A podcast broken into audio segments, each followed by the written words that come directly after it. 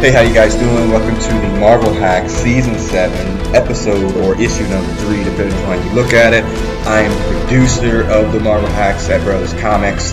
On the line tonight, I have my two favorite Marvel Hacks. Um, we're recording on a Friday night, and uh, if you didn't know, we're nerds and we have no lives. On the line tonight, this is Sandman. Sandman, say what's happening. Uh, X marks the spot, and I, I got a million corny ones. Thank you very much. Nah, very good, sir. Very good. Yes, he'll be here all. Tip your waiters and your waitresses. He'll be here all podcast. Also on the line tonight, it's uh, Brother Beavis. Brother Beavis, say what's happening. Hey, it's Brother Beavis, and of course I'm free for a podcast on Friday night. What else am I? Yeah, doing? exactly.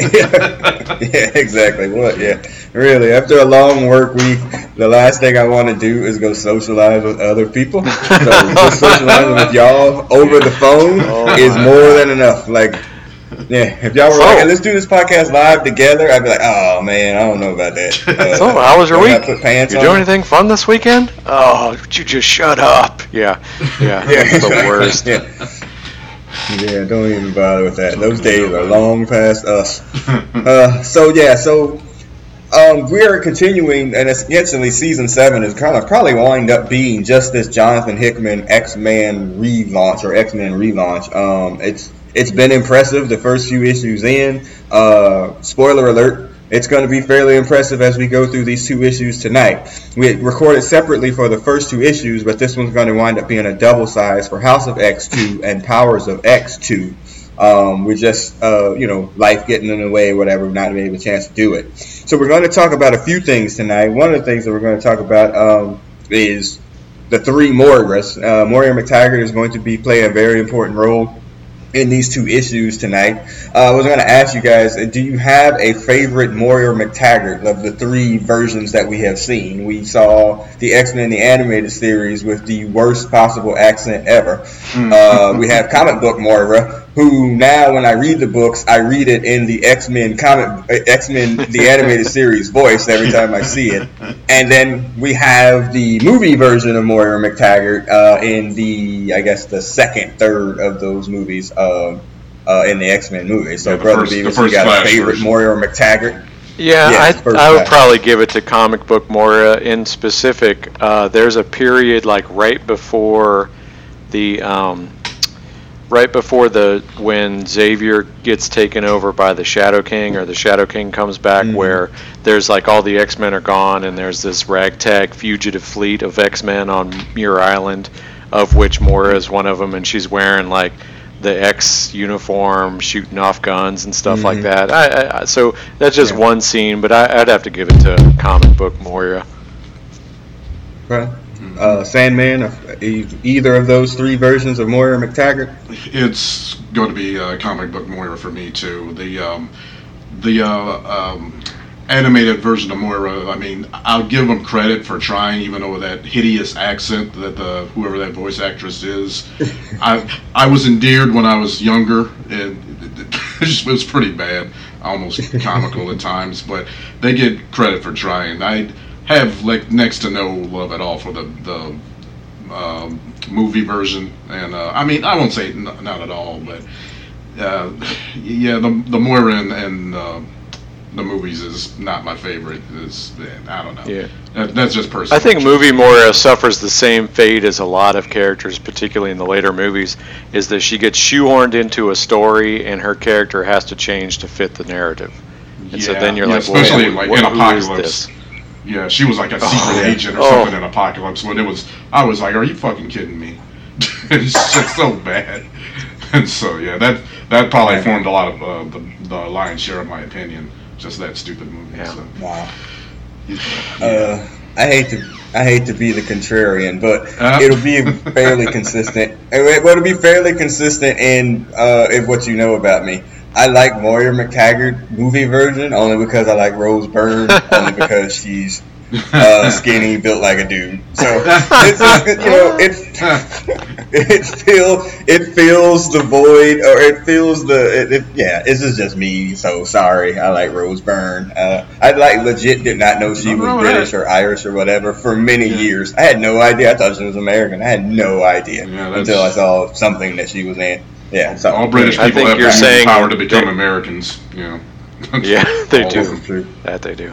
They're like the scroll. Yeah. We're screwed if they try and invade. Well, we'll never know. They'll be Yeah, exactly. Yeah, we'll never know which one is which. So, This is true. so you're saying the All right. producer does not like them real thick and juicy, is what I'm hearing. Mm. What, what, no, no, we didn't say that. Well, oh, in addition to real thick and juicy, you like them. You know, you like the wing and Yes, the bone. exactly. Is basically what I'm hearing. uh, I think Big Daddy Kane's line was like, "I like them eight to eighty, blind, crippled, and crazy." So let's just take all of that. All right. So, anywho, uh, but I, I told I sent this to you before we were going to record the first time. Doing this three Moiras thing made me think of a Dave. Ch- we're going to get to X Men, y'all. Oh. It made me think of a Dave Chappelle skit, uh, which was the Three Daves. and if you haven't seen Chappelle's show, I have no idea the where you are in life. Um, and two, uh, it's one of the best. One of the best Dave Chappelle skits for sure. Uh, so, uh, if you haven't seen it, Dave Chappelle recaps his life from I think it's 18, 24, and 30, and uh, it has some classic Chappelle show lines, uh, to say the least. Uh, but uh, brother Beavis, you are a connoisseur of that show as I am. Is there a favorite line in that skit? It's, five minutes of brilliance, by the way. Uh, What is any when he's in that like- skit that's He's like, "Girl, I lickety like you." For the Das EFX line. I rickety realize I lickety love you. Yeah. uh, Sandman, is there any line in there uh, that you know that you can Oh, remember from There's the a couple. days? uh, there's a couple. I mean, they, they, he's decked out in the '90s gear and the cross colors and talking about uh, it just come Yes. the, the Das EFX uh, co- concert. I Yeah, fell out just listening to concert, that. yes. And uh, the other one when he's telling off Mhm. his son for you know uh, I, I forget exactly what you're talking about, but man, I fell out. He's talking about like uh, he just Oh, went to the about Nick. Cannon. He's a, he's hilarious. Fuck yeah. son. Yeah, fuck your son. I can't believe I didn't forgot, forgot that. Oh man. Oh, it, it is brilliant. my new daddy. is amazing. Yeah. Yeah, he's amazing, man. Love Yeah. Uh, yeah, there's an underrated line in there too about like when he didn't get the rush hour role, and he was like, "Who got the role? Oh, Chris Tucker. Oh, who got the other one? Chan. That nigga don't even speak English." oh yeah. Oh, Oh, shit. That's Oh, a that's- classic skit. That's the classic skit. Oh my god. All right. So three Daves, three Moiras. We are going to get to these X Men books right now. So issue two by Jonathan Hickman and Pepe Larraz of House of X. Um, uh, our introductory quote is from Apocalypse, and the, ti- the quote is, "If you can find it uh, in you to survive, if you are worthy, then I will make you into something more than them."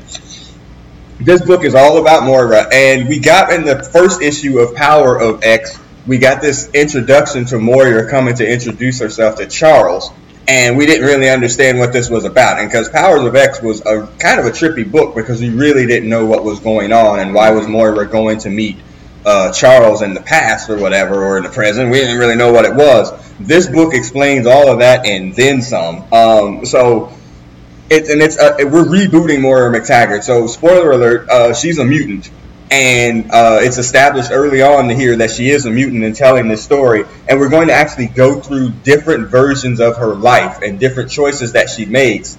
And because of her mutant power of reincarnation, she remembers everything from each previous life.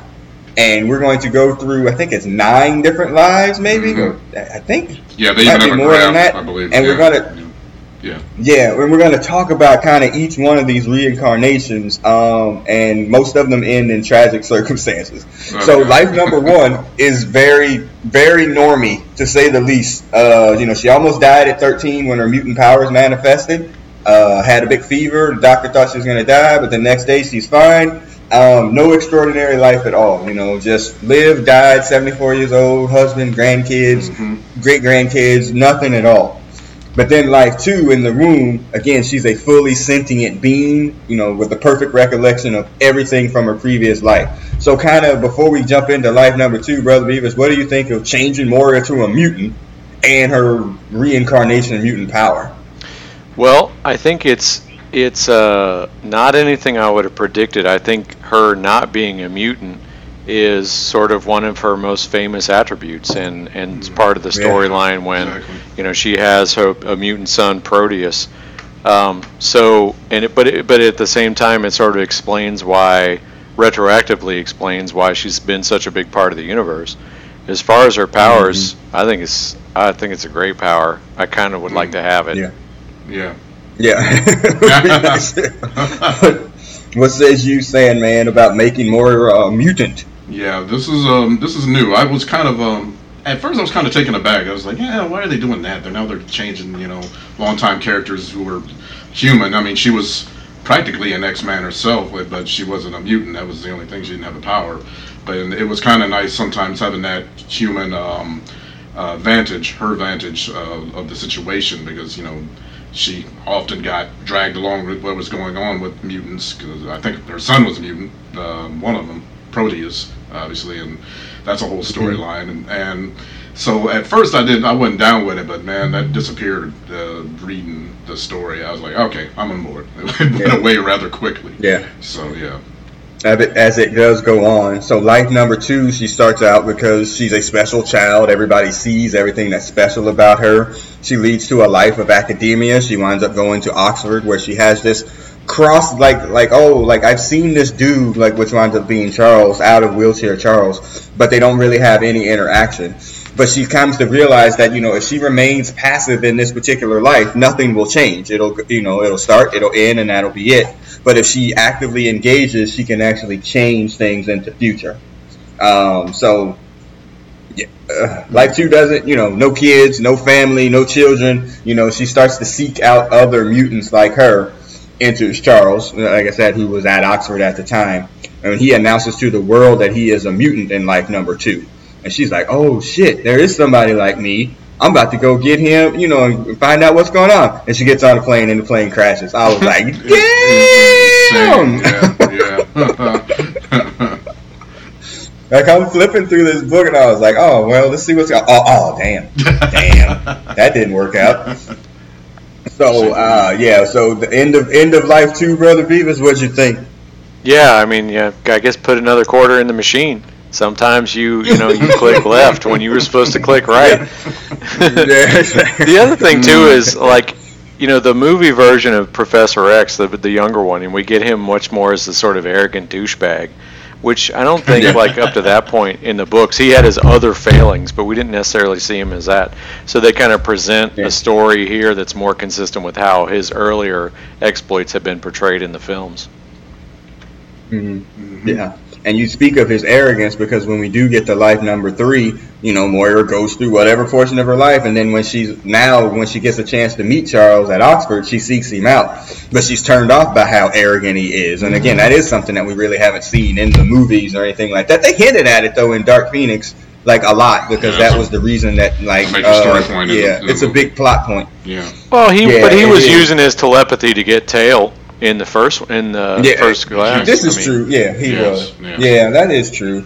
Yeah, I mean, but you know what though? That actually also points out to how incomplete a lot of those movies are when you see, you know, hmm it, you know, it, this is like probably gonna give us out a more fleshed out version of Charles Xavier in freaking twelve issues than we got in however many movies that the, you know that he appeared in. Um, Yeah. so yeah, so she gets turned off by that, and so she's like like turns on to see that mutant as a disease, and she goes out to cure it, and she did, uh, but she never got a chance to actually use it because um, Marcy and uh, Peppermint Patty, I mean Mystique and Destiny nice, nice. discover her Oh. plan. Yeah, they discover her plan. And, How long you uh, had that one? like, How long you had that one in the notebook? Wait. yeah, yeah, I, yeah.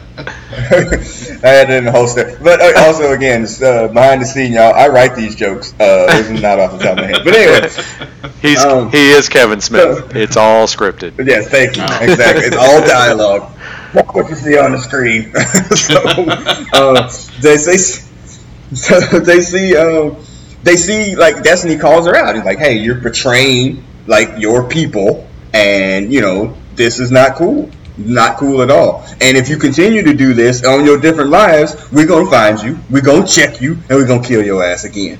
And they do. They freaking go, uh, uh, freaking they get Pyro to go freaking Khaleesi, Mother Oh, of. Dragons, on her, Oh, and yeah, burn her slow so she remembers it and burn her up straight down. I was like, oh my god, man. The most fucking metal thing I've seen in a long time. That was time. crazy. Yes, it was. That was crazy. Like, Crazy. man, what did you what did you think of that one, uh, saying, uh, brother? Beavis, Excuse me. Well, I think the we've seen like whether it's Freedom Force or the New Brotherhood or whatever, like in their heyday was a different era of comics. So they were always sort of posed as these terrorists, but they were always kind of soft. And this is kind of the the Mhm. hard edge that we always thought was implied, but it's kind of displayed most uh, most vigorously, more vigorously than we've ever seen.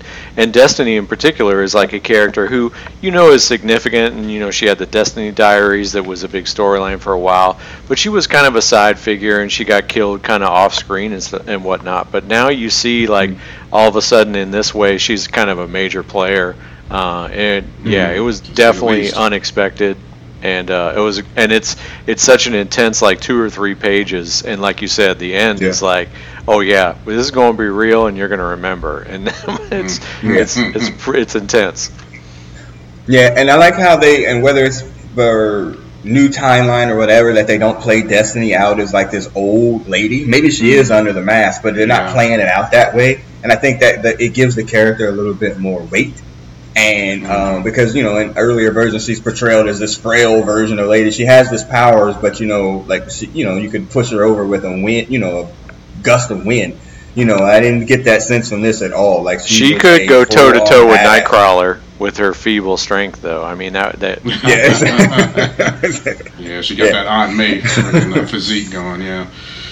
But, um, Yeah, well, actually, they made her like into freaking uh, Peter Parker, Aunt May now. You Yeah. know, they Oh, kind of made her into you know a more rounded out, youngish character or whatever, She and I think like that's uh, better for it. You- hmm Yeah, and and it's good. That, that, and that, man, I, I I read that and I was just like, dang, you know, like dang, that is freaking crazy that they did that to her, and I was all here for it. And again, like we're halfway through, you know, House Two. And like I said, we you know we've been really you know before we take record we're like man this book is pretty or these books have been pretty impressive Mm. and I I think Brother Beavis you were saying like kind of before we recorded like you know they they just kind of taken a step in a, a completely a direction that we couldn't even thought of. Yeah, and I think this scene is like a lot of times you read this and you'd be like, well, why wouldn't she adjust? Well, here's why she wouldn't adjust because she was told you're going to be burned alive if you screw around with this storyline again. So. Right. yeah, I mean, it's uh, uh, you know, they may pull the rug out from under us at the end. They may revert back to the norm, but. Uh, you know, as Right. if you could go listen to the previous six seasons and hear us bitch about relaunches and reboots, this is not one I'm bitching about. This is not exactly. This is not a modern comic book for sure. All right, so we get the life four, and Moira remembers she had remembers everything. So now she's going to try to understand the mutant and human dilemma, and she seeks out Charles, and you know gets over his arrogance, and she gets that D. What's up, Charles? All right, so um, she. She's around for the formative of the, or the of the X Men, of the classic team, of the Giant Size team, the Krakoa team. Uh, she's there for Days of Future Past. You know that is her life, and it ends in that in that sense. It at least alludes to the fact that she dies at somewhere in Days of Future Past, and that is life number four. Uh, fifth, life five. She Wait, runs away. so there's in this panel where they walk through her role. What was interesting to me is they show the um, the the A versus X team all infused with the Phoenix Phoenix Force, and the label is Yeah. through Oh, the yeah. lost decade, which I don't know if they're trying to say like that. I don't know if they're sort of acknowledging the fact that it's been garbage ever since Yeah. the the, re, the, Yeah. the, the the giant size team. oh my Yeah. goodness. Mm. Mm. Yeah. Mm. Wow. Yeah. Wow. Yeah. Maybe that that's a good sign. Uh, life five. She runs away from home. Finds Charles ten years earlier at age thir- thirteen. He did not give her the D here. Just to let y'all know, this is not that kind of like show and podcast or comic book. Thank goodness. And he sees all of her previous lives and becomes a radical himself. You know. And so now. Uh, Yeah, Sentinels come and destroy them anyway. Like you know, it, it's like that line with Apocalypse at the end of um, Endgame. You know, he's inevitable. You know, Yeah. like the machines are inevitable, and this is kind of as we get into yeah. it's that- that- what did I say? Apocalypse. Apocalypse. Thanos. And once we get into yeah, once we get into Powers two, you know, you, you kind of start to get that sense without spoiling or whatever. But like they're getting this sense, Sandman, that you know that whatever's going to happen with the machines is inevitable. No matter what Moira does, no matter what Charles does, this battle with the machines is going to happen anyway. Yeah, uh, you mentioned Endgame a little bit with Thanos, and it has that same feeling of uh, inevitability. Even you know, Thanos himself says that I, I am inevitable. So ev- like every life that she seems to have ends in this tragedy one way or the other. They get maybe they get a little further in some in one timeline um, than in another one, but they it's all seem to end with the same tragic um, um, finality with the Sentinels. So it, um, mankind ends up hunting them, and then they create the Sentinels, and that's the end of mutant kind, and definitely the end of her anyway. And so yeah, it's Yeah. I mean, I, I was floored by that the uh, um, the strife that she's going through. Trying to, with every life, she keeps trying another another tactic, and they just seem to Yeah. one by one. One is tragic, tragic if not worse than the last. So um, amazing, amazing. I- I'm loving it so Mhm. far. Uh, and again, we do got to shout out. I think it's Pepe Larraz. The art in this book is I love it. amazing. Amazing The- and the cover with all of her different lives. If you got that cover with all the different lives and Charles and, and Magneto on it, my goodness done. gracious, this Yeah. dude is freaking killing it for Never sure. heard of him before. He's, I Um, know his name now. Yeah. Me neither. Yeah, that's what I'm saying. And you know, and modern comics or whatever. Like, man, Mhm. we're four issues into this thing. Essentially, you know, like, uh, when when is the freaking guest artist going to come, brother Yeah. Beavis? And just you know, throw the water and the brakes Yeah. on everything. Because Yeah, I you mean, know, this- it's just like, Waiting for the letdown. He's he's Yeah. got a he's got a clean style that's still stylish, and at the same time, when he's drawing characters that you know, you recognize them. You know, so it's that Yeah, right. it's that kind of adherence to the almost George Perezian implementation of, of Marvel Universe, um, Mm, but yeah. with his own style. It's it's great. yeah, Yes, it is. yeah, it's high praise, high praise. So skip to life number seven. And so they figure out it's really the plot from freaking Days of Future Past, the movie. We got to kill the Trask bloodline. You know Yeah. that didn't help. Mm. Uh, they're getting artificial intelligence formed anyway. The Sentinels, you know, they got it. They're inevitable. You know, and leaves Moira even more radicalized than this time once they, you know, the Sentinels come and destroy everything, which leads to life number eight, which I think is one of the best ones. Um, life eight. My note says, "Fuck you, Charles. I'm rolling with Magneto." so he hears about all the previous lives and he gets enraged, and of course he does. Mhm. And uh, yeah, and so he goes off on his own, and then he winds up, and you know, and it's kind of it would be like this too. Like, oh, you know what? All this stuff is happening. This is inevitable, and then all the heroes rise up against Magneto, including the X Men, and defeat him. And you know, and that's Yeah. pretty much the end of it. You know, Yeah. That- it's, it's so annoying. That, like I said, we've talked about this on previous podcasts. and You've heard us say this. The idea that the mutants are still hated and regular ass heroes are flying around all over the world and nobody says anything is just a it's a trope at this point. And I, you know, I hope at some point, although it doesn't look like from reading any of this that it's going to go anywhere anytime soon, that they you know move past it because it just or modernize it in some way. It just doesn't make any sense. Yeah. Uh, so yeah, yeah. Anyway. Life number nine, uh, because she got more radicalized after hanging with Magneto. I wonder if she got the D from Magneto, by the way. I was Um, she winds up No joining. Magneto Well, uh, No if Magneto you, if you go back to our Secret Wars podcast, we can almost guarantee. yeah. yeah, Magneto. Noted horn dog Magneto. Um, so, Ninth Life. Uh, so she gets more radicalized and joins up with Apocalypse, uh, and then you know takes on the survival of the fit, fittest mantra. Uh, Apocalypse, Yeah, and then get kid- it. yeah, exactly. No. throwing it out there. yeah. Yeah, there's no doubt. It- Apocalypse definitely did it. So, um, anyway, tenth life is the life that we. Tenth life is the life that we caught up with in Powers of X number one, which is where she meets Charles on that park bench, and he's like, "Hey, read my mind," and that's where he dropped that, you know, Keanu Matrix, whoa, mm. and you know, and that's how we end this issue, you know. And then that quote at the end of the book, I I, I put it as Moira X, you know, because she had gone full Malcolm on him. Yeah, so I am here, and I am I have always been here. Um, so just kind of to recap, uh, House of X two, uh, Brother Beatles. Well, unfortunately, I read a spoiler for this because I, I think it was like we were getting ready for a Wednesday and I hadn't been home to read it. And I wish I hadn't yeah. because I kind of knew okay. what the story was about. Um, you know, it's.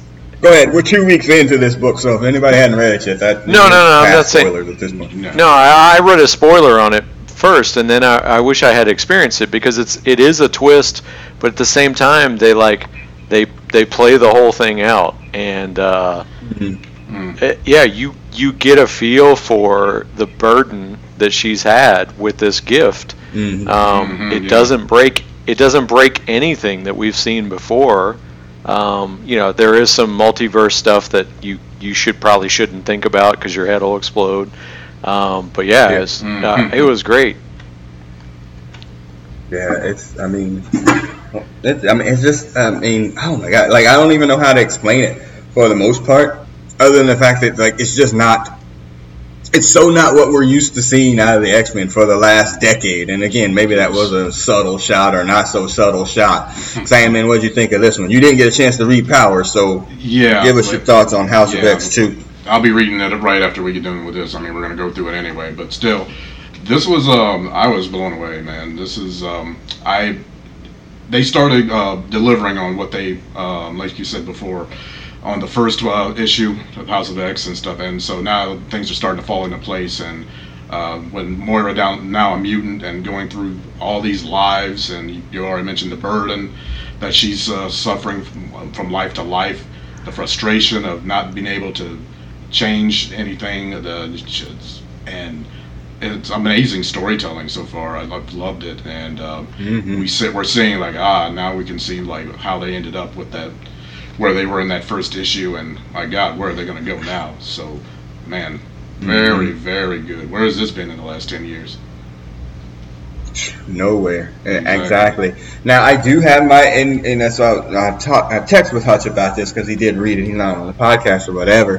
He had a very similar feeling that this was like this just seems like the Matrix, you know, mm, with, like yeah. with Neo living multiple lives or multiple Neos have gone through, you know, trying to find whoever the one is and blah blah blah blah blah. Mm. And I kind of, I mean, we kind of said that, you know, kind of really since the first or second podcast about this. I was like, hey, this is kind of Matrix esque, and I kind of hope that I'm not right about that because if it is, that means we're going to get this story that is set really in some other version of reality. Right. And then these books are going to come out and reset, and it, all of this is going to be for naught. Well, not for naught, but it's just really just going to be an, a, an additional story that was told that has no really significance moving forward. And I kind of hope that we don't do that. Um, but uh, yeah, um, I'm I'm I'm highly impressed um, uh, you know, shout it out to I think it's ah, I can't remember his name on Twitter or whatever. He's like, you know, I listened to you guys' this podcast about it, and he's, you know, he's kind of on the fence about uh, Jonathan Hickman or whatever, and he was just like, you know, what y'all your podcast did was really just make me want to read the trade. He's like, you know, kind of reading this week to week is just like kind of it's just like too much. Mm. And I was like, you know what? That's a very valid point because yeah. reading this, it, it, reads like a trade paperback. Like if I had this all in front of me, that's one of those things where I would sit down and take a whole freaking Sunday and read it cover to cover. You know, uh, but I'm enjoying reading this week to week. Thank goodness it's week to week. If this was month to month, I don't think I could take it. Mm. Um, it well, be a lot. The big test will be but, if they can hold off the guest artists and if they can keep up the schedule. Yeah. Hopefully yeah. they already have this and, in the can. Know, yeah. Yeah, you would hope that they would. You know, and again, I, like I said, I talked to the dude that was writing X Men before this came on at uh, what was that MegaCon or whatever, and he was like, man, he's been writing this book for months already. I mean, he was he's like this this story he's been writing for months.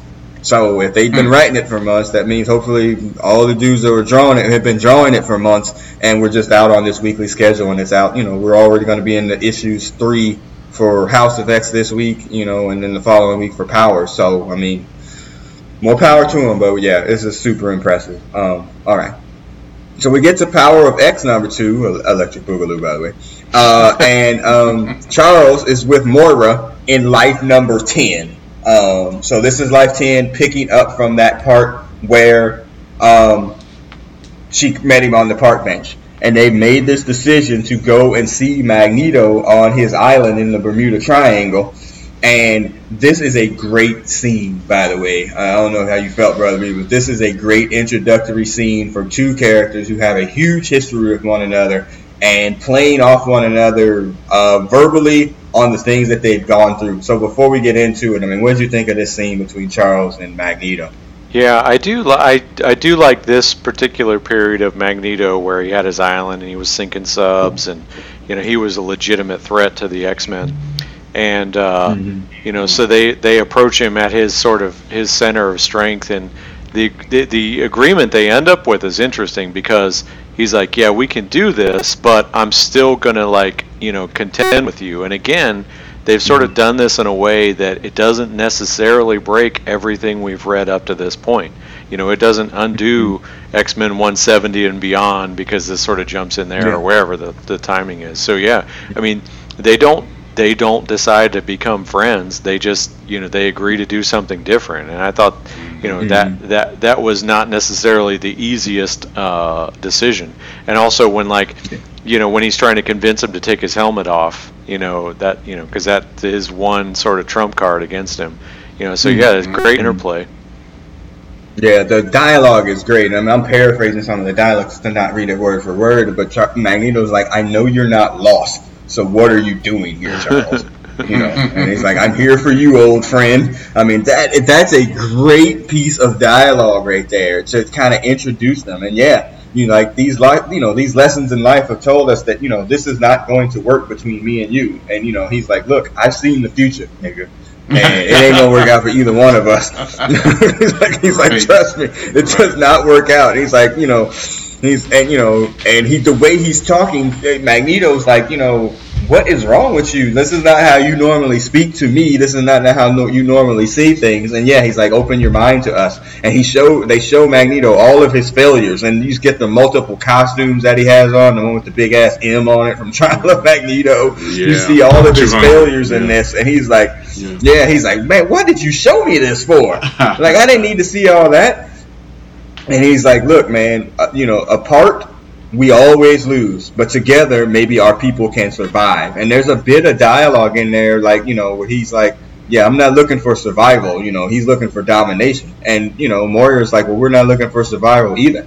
You know, we're mm-hmm. trying to you create something that's completely different. You know, to thrive and survive."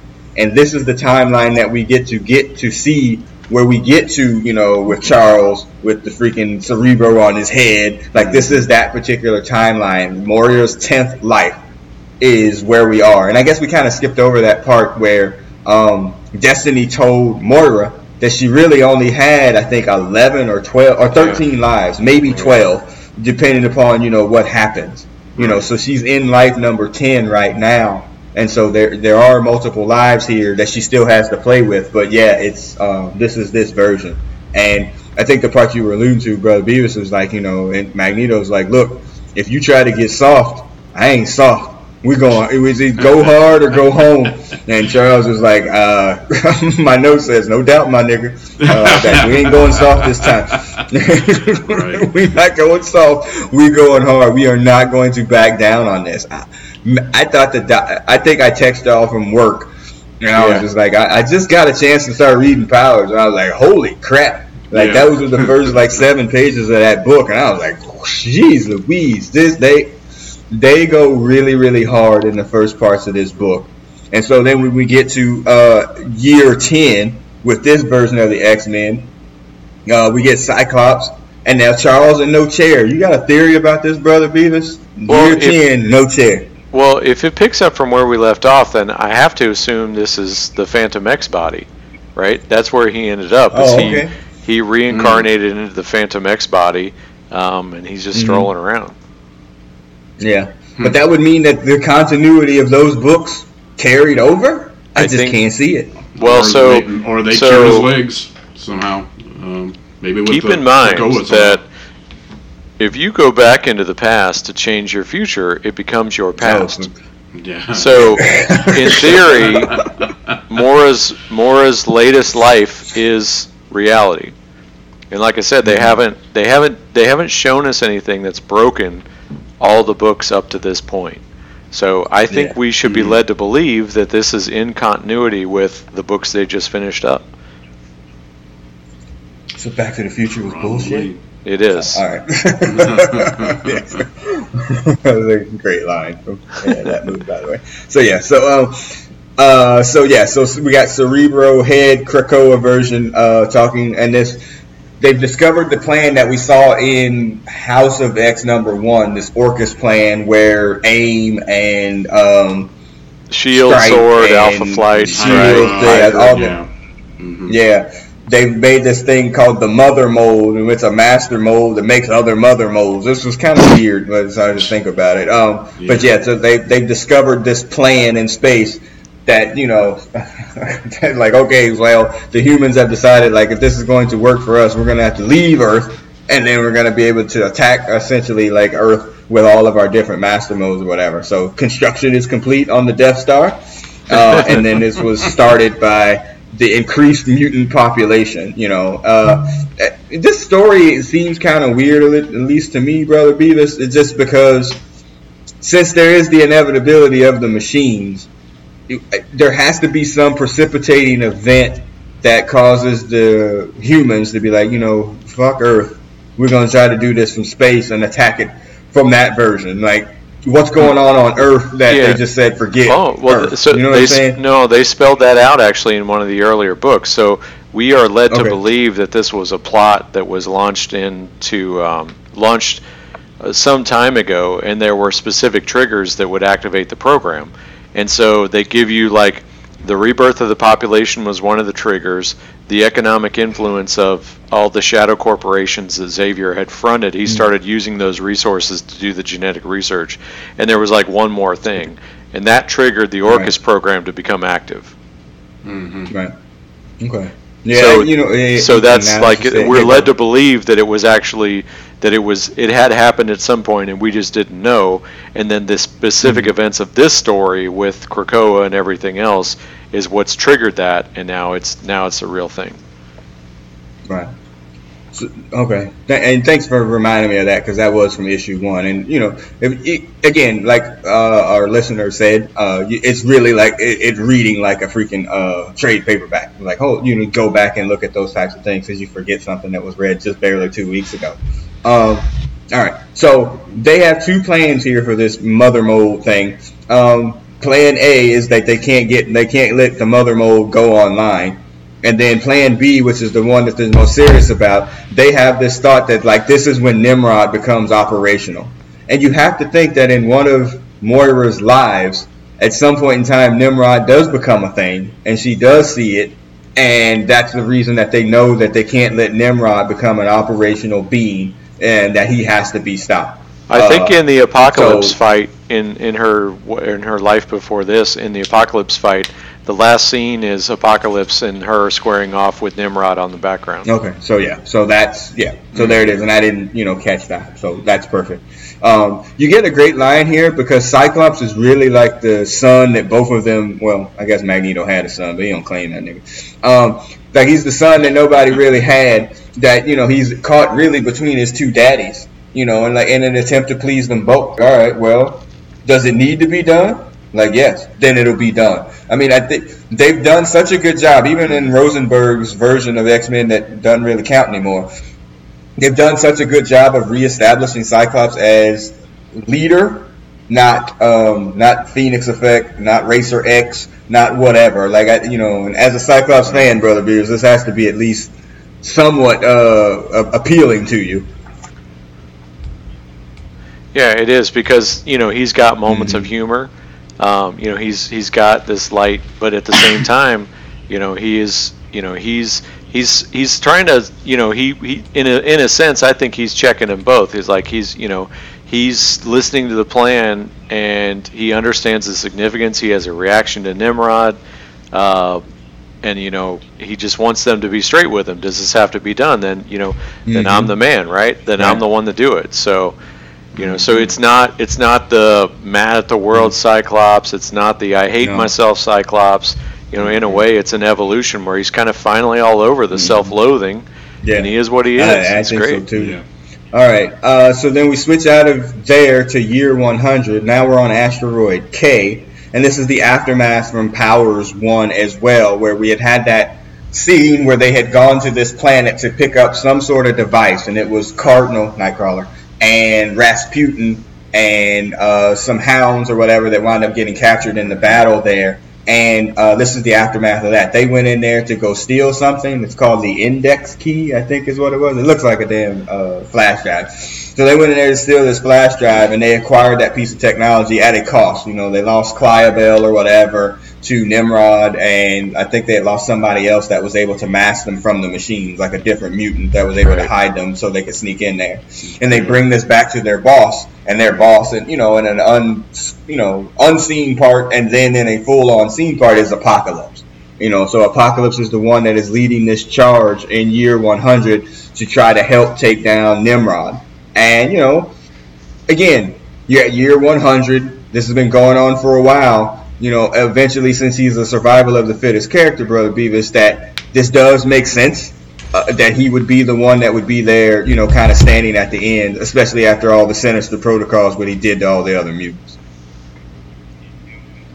Yeah, I was a little taken aback because I was like, did I miss something? And so I went back. The only reference to this point is like they say something about we got to give it to yeah. the old man, which makes sense that Apocalypse mm-hmm. would be mm-hmm. the old man. Um, you see, I took old man as so, I took it. Yeah, I took old man as Wolverine. You know, as he plays out in this scene too. Oh, yeah, that would have easily qualified. Yeah, yeah. I, I mean, I, and I think there's some dialogue in here here where it's like you know you've you've come to the time where it's he doesn't say this but it's obviously there at the time where it really is survival mm-hmm. of the fittest. And he's like yeah i live for this shit is basically his mm-hmm. attitude at this yeah, point. yeah he, he, sa- he says a line to them like after they you know get this index key and they give it to him. He's like this is so important you know. Machines are really just kind of synthesized down to like essentially like these little parts or whatever. And you know controlling these little parts that we can control the machines you know. I, my note says he, uh, Apocalypse is monologuing, actually. And then, actually, my, my other notes in here, it's like, yeah. I was so waiting for you to do your Apocalypse, uh, like imitation of Cable. Apocalypse, yeah. uh, yeah. Yeah, it yeah, definitely so, occurred to me. Uh, yeah, so he once he gets done with his monologue, and he's like, you know, I would have killed all of you to get this freaking index key, you know, but it, you know, and so we see the other side of that where we do see Nimrod at his house um, and the aftermath of the raid. Now, it wasn't really made clear because Power, I think Power of X one was a very complicated book to kind of get through, and it wasn't really made clear. But and correct me if you read this uh, wrong or I'm interpreting it wrong, brother Beavis. That like there are some humans left in year 100 but they're all under the control yes. of the humans at yes. this point, or of, of, Nimrod or the machines. Yeah. Like they use them essentially like as like kind of slaves yeah, right. or whatever that they're doing like all the menial tasks. Would that be fair? Well, I don't know that's necessarily menial. I think in the strike group from Power of X, there's uh, the the thing with the multiple heads is clearly mm-hmm. the robot, but then there's somebody else who wears a mask, but that's a human, and we see those mm-hmm. humans here. So they're, they're, not exactly mm-hmm. minions, but um, they're sort of they definitely are probably uh, the shock troops mm-hmm. that have to take all the mm-hmm. L's uh, for the yeah. for the robot masters. Yeah. And and Nimrod admits that he's like, hey, they actually stole some important shit. Like that indexing machine is a really big deal. But for whatever reason, hundred years into the future, humans cannot. My note says humans cannot suppress uh, their sarcasm or backtalk. So one of the humans is one of the humans was like, you know, he's Nimrod is monologuing, and he's just like, yeah, well, you know, whatever. You can just keep talking. he's like, huh? Well, he, Nimrod went complete black mama on him. He's like, what? What did you say? Oh, okay. you got something to say? You got Nimrod money? And he like and vaporizes them both, like to the atom, right down to the bones or whatever. And you know, and you know, it, yeah, yeah, yeah, right down to was that, was that Bernie Mac uh, joke? Beat you down to the white meat. Yeah, he beats them down to the white meat, And um, so yeah, so Nimrod does that for them, and then back on uh, uh, Island K or whatever they are, they use the Krakoa technology to encrypt the or decrypt the index key. And the green dude is Brother Beavis. Do we still know? It's definitely not. Um, it's definitely Well, not. Uh, the God, the dude from Guardians. We thought it was the dude from Guardians. What's his name? Groot. Groot. It's Yeah, definitely not Groot. Groot. No, Groot. Yeah. The one thing he says is this body used to belong to somebody who could speak Mhm. all languages, and so I don't know if this is like Cipher in a new or Doug Ramsey slash Cipher slash Mm. Douglock in an organic Mhm. form, and he has this little kind of crown on his forehead that doesn't look like anything Mm. I've ever seen. So, some I would I, I took it as some extension of, of Okay. Doug Ramsey, and they do name Yeah, check call, Xorn brother. Here, yeah. which good is odd Sandman. because You called that last week that you said it might be Xorn, or one of y'all did. I, I recognize that mask, dude. Yeah, which is weird because Yeah. again, yeah, Which- Xorn was some version of Magneto, and we already have a Magneto in this version. So, right. Yeah, it didn't seem to make Yeah. any sense. but do we know that that's Magneto? And I think Brother Beavis, you brought this up too, like because he's in green, maybe it's Polaris. You know, maybe it's not actually Magneto because it, it appears that Charles. He and Yeah. it appears Charles is gone, and the chances of Charles is gone, chances are that uh, Magneto is also gone. But um, it's it's a good call. Yeah. Mhm. Okay. So yeah. So they hack her quick and get into that like a freaking TV show hack. They, that Krakoa breaks into this thing, and they see this thing called the Genesis Protocols, and they don't really explain what it is. But Wolverine tells them like, okay, so we're going to go in to do this mission, and it's going to be it's an absolute suicide mission. We can't be hidden from the machines anymore. We go in there, we're going to get seen. There's this is not a you know something that we can win. And Apocalypse is like, you know, we can win, you know, children. You know, I am going to lead you you know, and that's the, the end of like year year 100. You know, did I miss anything there, brother Beavis? Mm. Okay. No, I mean, and uh, the best sense I can make of it is, so the machines have been collecting essentially data from these mutants and stockpiling it, and there's so much of it, like no one, no one short of an artificial intelligence can make sense of it. So what they've stolen is this something that gives them the ability to find whatever it is they're actually looking for within the combined existence of mutants, which has now been boiled down into Mhm. this database. So I don't. They haven't really, really revealed what this is all about, but it's another sort of infiltration mission into this unassailable fortress of Nimrod. The Codex. I mean, it's it re- it's kind of broken down like that. It really kind of is the Codex, um, possibly. Um, but Yeah. okay. So year 1000, brother Beavis, I said to you before we started recording, Nimbus. I can't explain it. This the, the science in this Yeah. whole part, the Yeah. the additional readings, the the cliff notes in the side. I was just like, ah, this is too much for me. I can't do it. So go ahead. Yeah, yeah, and it and it was dense enough that I'm going to have to go back and, and reread it. But essentially, um, what they're talking about, I think, is that the progression for any intelligent society is to essentially transcend any material form and just exist as information. Um, and so we get the appearance of this alien race that refers to itself as the Phalanx, and it's not clear if it's the same Phalanx we've seen, but there are references about the Technarch and the you know things that that resonate with um, uh, you know the Magus and and Warlock and all that. So I, I guess it is, but so we're seeing I guess the ultimate projection of that race, where you know they are essentially. Uh, they wait until sort of societies uh, ascend, and then they come in and sort of absorb whatever intellect and information they have. That's the best I could make out of it on a single read. Um, gonna have to go back and see if I can. yeah, it, it was a lot to take in, and I was just like, man, uh, I, I I couldn't get it. And to be honest with you, or to be fair, like Yeah. the parts, the year 1000 stuff in the first two issues have been the least interesting parts, and that might just be because we don't recognize Yeah. or know any of the people that are in it. Like Nimrod is a little tiny machine. There's this mutant that's blue. We don't know who the hell she is. You know, it could be from Avatar. We don't even freaking know. And it's just like it's too you know it's so you know uh, it's so vague or whatever so i think it becomes the less interesting part kudos to them though they've given it like two pages in both issues It's like, oh yeah, by the way, this stuff is like issue 1000 or what, or year 1000. Yeah, this is what this is. We're not really going to spend that much time on it, whether it's not, it's not as important or they know, understand and know that we don't really care about it. So, uh, yeah, so kudos. So, yeah, that is Power of X 2. So, we're four issues into the Hickman relaunch. Uh, Brother Beavis, give it up. What's your review here? Yeah, I think the the difference between these two and the first two is that you know House and Power had such different feeling in the first issues, and now they've sort of woven them in in much more um, much more effectively. You can see it is one you know it is all a larger story. I think it's amazing how like dense it is. Like you know, you, you like you don't get this on one read, and I've you know I can imagine having to go back and forth through these books Yeah. to make sense of it. Um, it's compelling. Uh, it seems like there's new ideas. It seems like they're not retreading a lot of old ideas along the way. Um, so I'm, I mean, I'm, I can't wait for the Yeah, rest of them to come out. And you know, but but at the same time, it's like you know, uh, uh, so nervous because of how things have gone for the lost decade.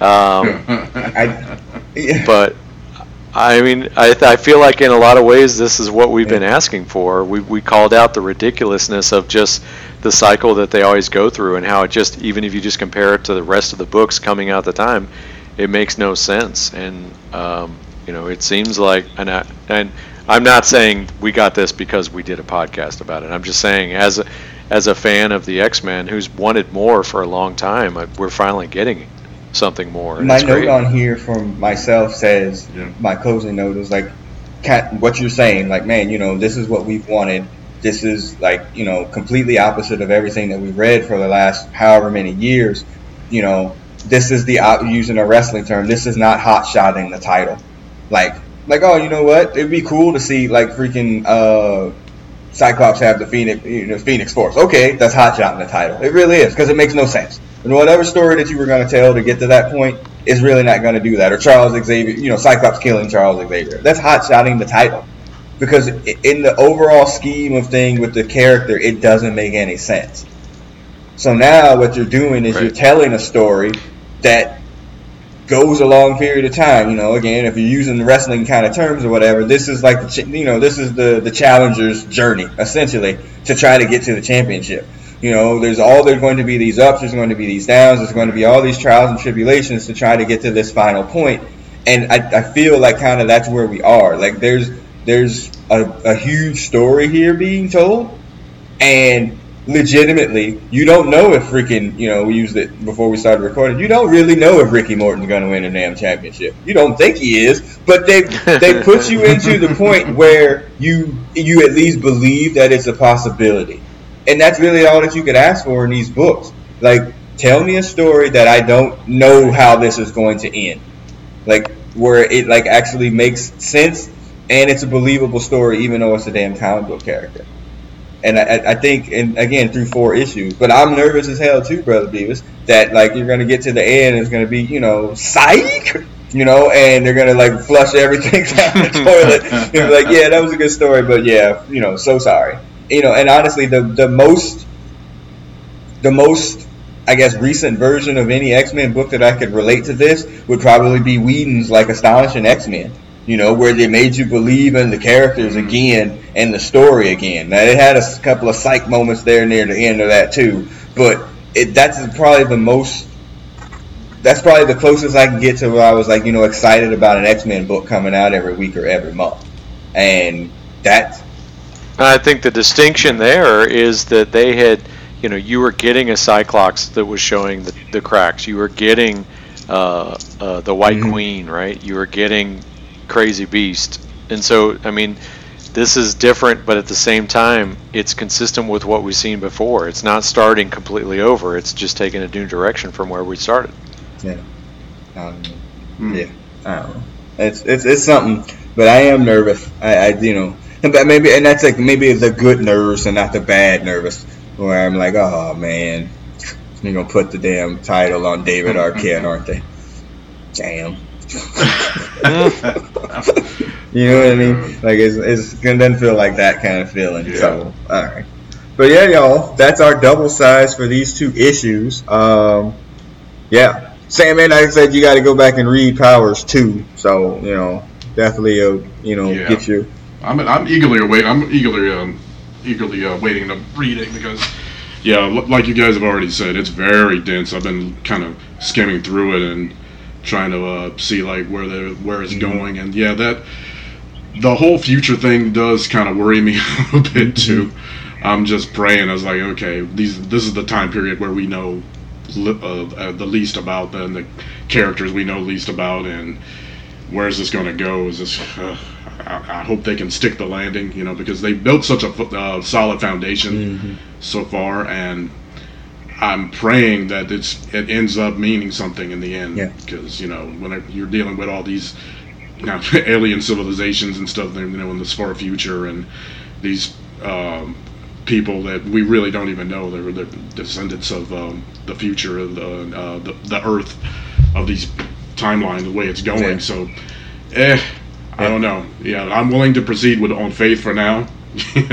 but yeah, I am. Uh, I'm casting a suspicious eye Yeah. on it. As, as, Yeah, as I mean, and- and, just You know, and that, that jadedness comes from ten plus years of meh, comic books. You know, and again, like I said, I've been reading. New Avengers, like Hickman's run on New Avengers, because again, that was written at a time where you know my kids were young. I wasn't reading comic books. It was, you know, my lost decade kind of, and like the, that's what the book is like. It's real dense like that. It has all of this weight to it. Definitely nothing like the you know the Avengers, the Jason Aaron's Avengers that we were reading in a couple seasons ago. Definitely nothing like that, which was more of a comic book. It's not to say Hickman's book isn't a comic book, but it definitely has um, uh, it's more meat on the bone. I guess that's probably the easiest way to describe it. So yeah, um, well done, sir, Mr. Hickman. I don't know if Yeah. you're going to be at any con that I'm going to be at anytime soon, but I would definitely love to stick a microphone in your face if you are. So yeah, all right, definitely. All right. So that wraps up the Marvel Hack Season 7, Episode 3. Uh, remember, you can find this podcast on SoundCloud, iTunes, Stitcher, Google Play. Rate, review, subscribe. Uh, Brothers Comics News. Um, nothing. Dragon Con, two weeks. Uh, probably Big Hutch. That's all I can say.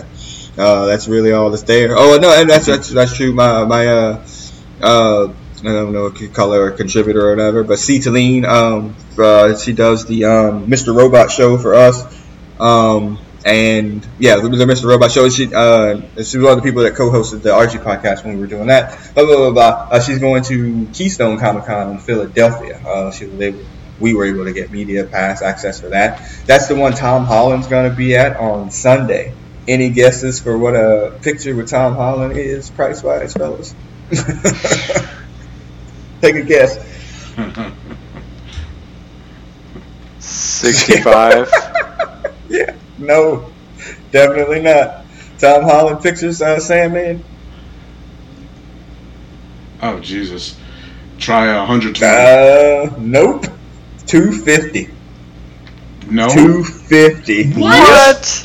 Are you Two insane? fifty. Oh my! Because I was like, you know, she's got kids or whatever. You know, I was like, oh, y'all gonna do the time Holland- You gonna go? She was like, it's two fifty. I'm like, ooh. Um, Stan Lee created Stan. Lee created Peter Parker and Spider Man. He was only one hundred and ten dollars. So I don't know how that happens. So um, that's that's the hardest pass. Oh, like two fifty. That's insane. So and they were like halfway sold out already. She said she's like when she looked at it already, the whatever spots he had, it was uh, halfway sold out. So. Shouts out to you, Celine. Uh, have fun over there with that one. I definitely understand why you won't meet freaking Tom Holland though. Uh, yeah, and then Dragon Con. That's it. All right. So yeah, so as the X Men, the animated music begins to play us out. Remember, I'm the producer of this podcast. You can find me on SoundCloud, iTunes, Stitcher. No, wait a minute, that's not right. You can find me on Facebook, Instagram, uh, Twitter uh, at Brothers Comics. Uh, Sandman, you can find him at Sandman415 on Facebook and Twitter. Brother Beaver is, is in Ether. So now, as the X Men animated music starts to play us out, uh, go ahead and sign off, Sandman. Very well, my fellow mutants. We will see you on the next episode. yes, reincarnated we will be uh, for episode four, uh, Brother Beavis. Remembering all the things that we have to go back and read these books a thousand times to remember all the details. Go ahead and sign off. Right. Well, hopefully this one we won't die in a Yeah. crash. between this one and the I forgot about that. Yeah, that's not good either. Yeah, dang. We'll put that out in the, in the freaking atmosphere, man. Can't say that. All right. So, uh, yeah. Listening to this podcast and drive safely to wherever you're going, people. We'll see you on the other side. Peace.